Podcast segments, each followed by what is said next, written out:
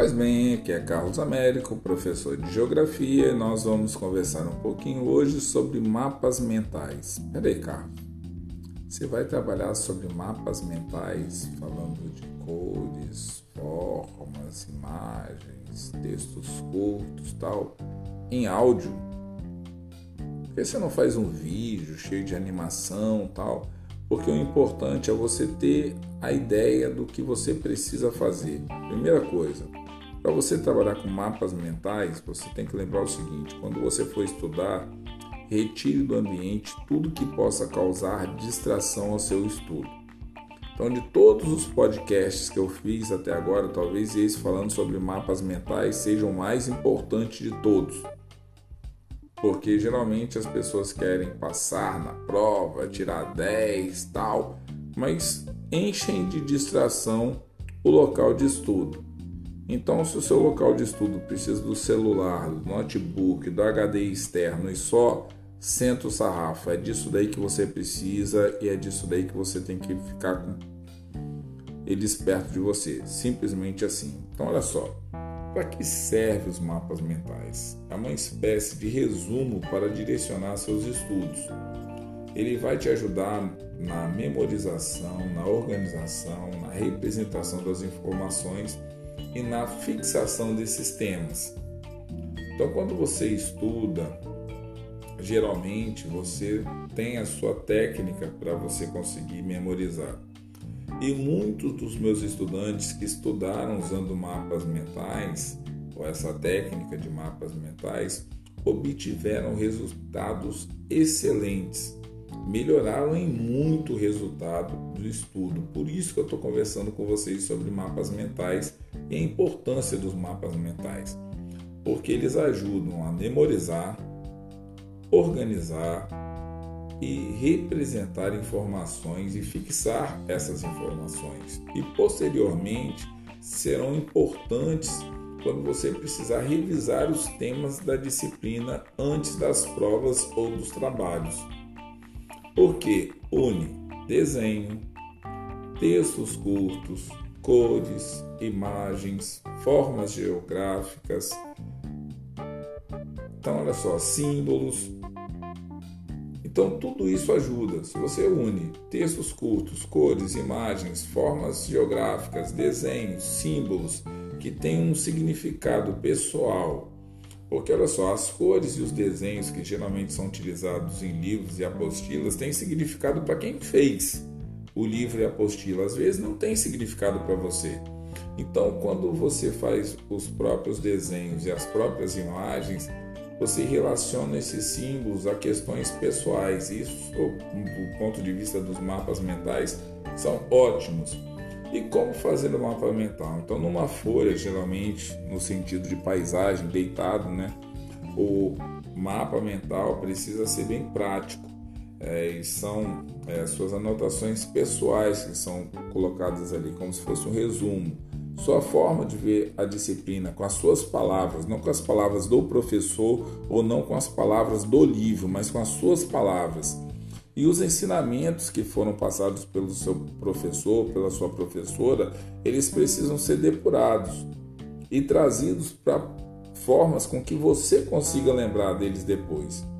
E usar as suas palavras para recordar a matéria e que podem e devem ser feitos é, ajustes caso novos é, elementos surjam durante o período de estudo.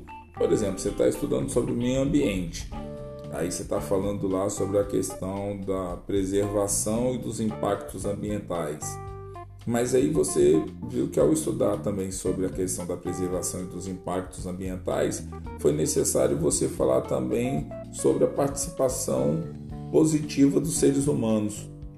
Então, quer dizer, se isso daí se transformou em algo importante para você, você deve colocar isso daí também no seu mapa mental. E aí você vai usar desenhos, textos curtos, cores, imagens, formas gráficas, símbolos, ok? Então vamos lá. Os mapas mentais são uma técnica de estudo com base na elaboração de um diagrama para representar conceitos, definições ou um determinado assunto. Deve selecionar uma ideia central, uma palavra-chave.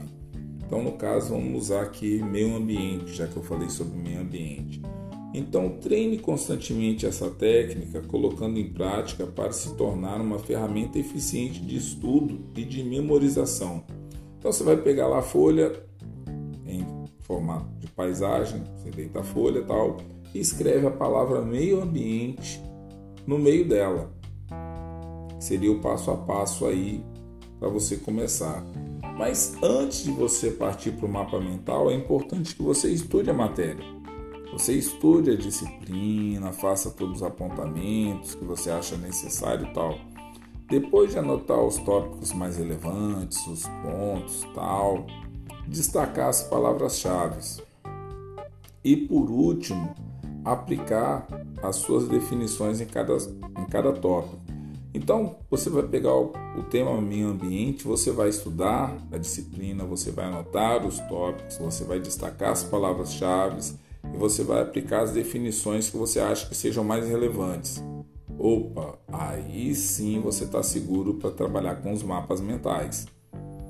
Qual é a primeira questão que você vai fazer? Você escolher um tema, que é falar sobre meio ambiente. Agora, quais seriam os ramos que você vai falar sobre o meio ambiente? Você vai falar sobre a preservação ambiental e sobre os impactos ambientais. Junto com isso, você lembrou que ao fazer o seu estudo surgiu também a questão dos seres humanos.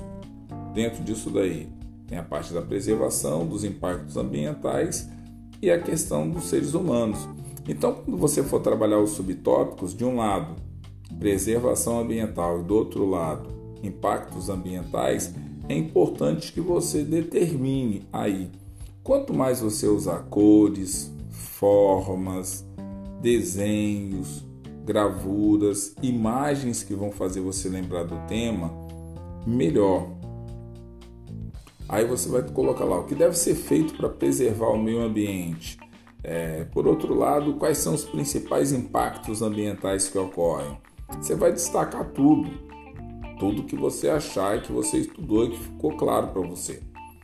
Quais são os mais comuns é, pontos que foram estudados contigo com o professor?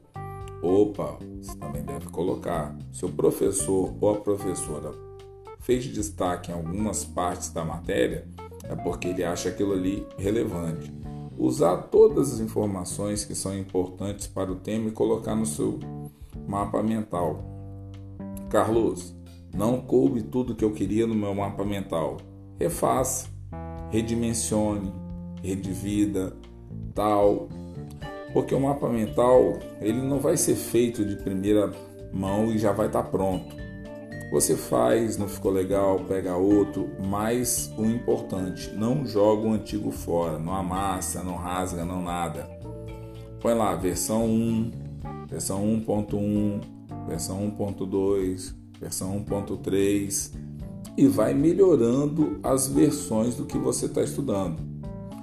Sempre que possível, faça desenhos que facilite que você lembre os temas. Invista em você com materiais que facilitem a confecção dos mapas mentais e usar todas as informações relevantes sobre o tema para que você guarde o que, que você precisa. Meio ambiente, quais são os pontos principais para que você consiga preservar o meio ambiente e, por outro lado, quais são os pontos de impactos ambientais. Só isso? Não, você também colocou os seres humanos como sendo uma parte importante. Qual a contribuição ou não dos seres humanos para a questão do meio ambiente?